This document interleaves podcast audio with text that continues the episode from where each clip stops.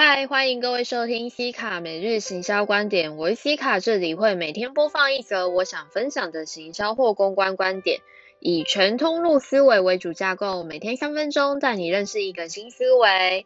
今天想与各位分享的是人设的最初始设定。这几天我的工作刚好在做人设的 IP 设计，所以今天就来谈谈看咯。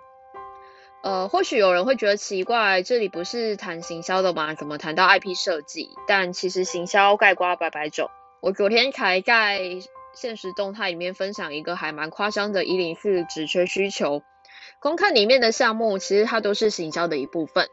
但你也知道，行销的范畴有多海边了，大到无边无际都是。当然，那个职缺是真的有点夸张。光看都觉得累死了，还是奉劝年薪没有一百五十万起跳的话，不要去爆肝呐。说来，在做人物的锚定时，我喜欢用聊天的方式去了解我要设定的对象，举凡兴趣、喜欢的歌、电影、书，还有自我的认识，用比较轻松、无负担的角度去聊天。这些问题不是真的想要从里面探究出什么资讯，或是成为 IP 设计的一部分。毕竟大多数人的兴趣跟喜欢的东西其实都还蛮一般的，要找出亮点并不容易，所以多半其实谈这些话题，我只是想要让我的 IP 对象可以放松一点，可以做自己一些。当然，你也可以跟我一样，学个刻意营造一种令人有印象的兴趣。我喜欢读书，也喜欢做瑜伽。但我特别喜欢带着瑜伽垫或是野餐垫到河堤的草地上去读书做瑜伽，有发现吗？这个是我为我的兴趣找到的亮点，让人因为你的兴趣而记得你的方式之一。当然，如果我这个兴趣放在国外的话，就很稀松平常。总之，还是要因地、因人、因事而做调整。而在聊天的过程中，其实我已经在观察对方说话声音的状态，如眼睛会不会一直眨，还是会跟我一样会锁眉，说话时会不会带动作，上不上相，脸部哪边比较适合镜头，肤质、脸型、适合的颜色、个人特质，还有声音有没有释放出来呢？习惯用的对词、对字。有无魅力，甚至是自己有没有自带光芒？其实有些明星是有的哦。适合走静态还是走动态？到服装的锚定，个人专业的锚定，最后才会是行销的规划。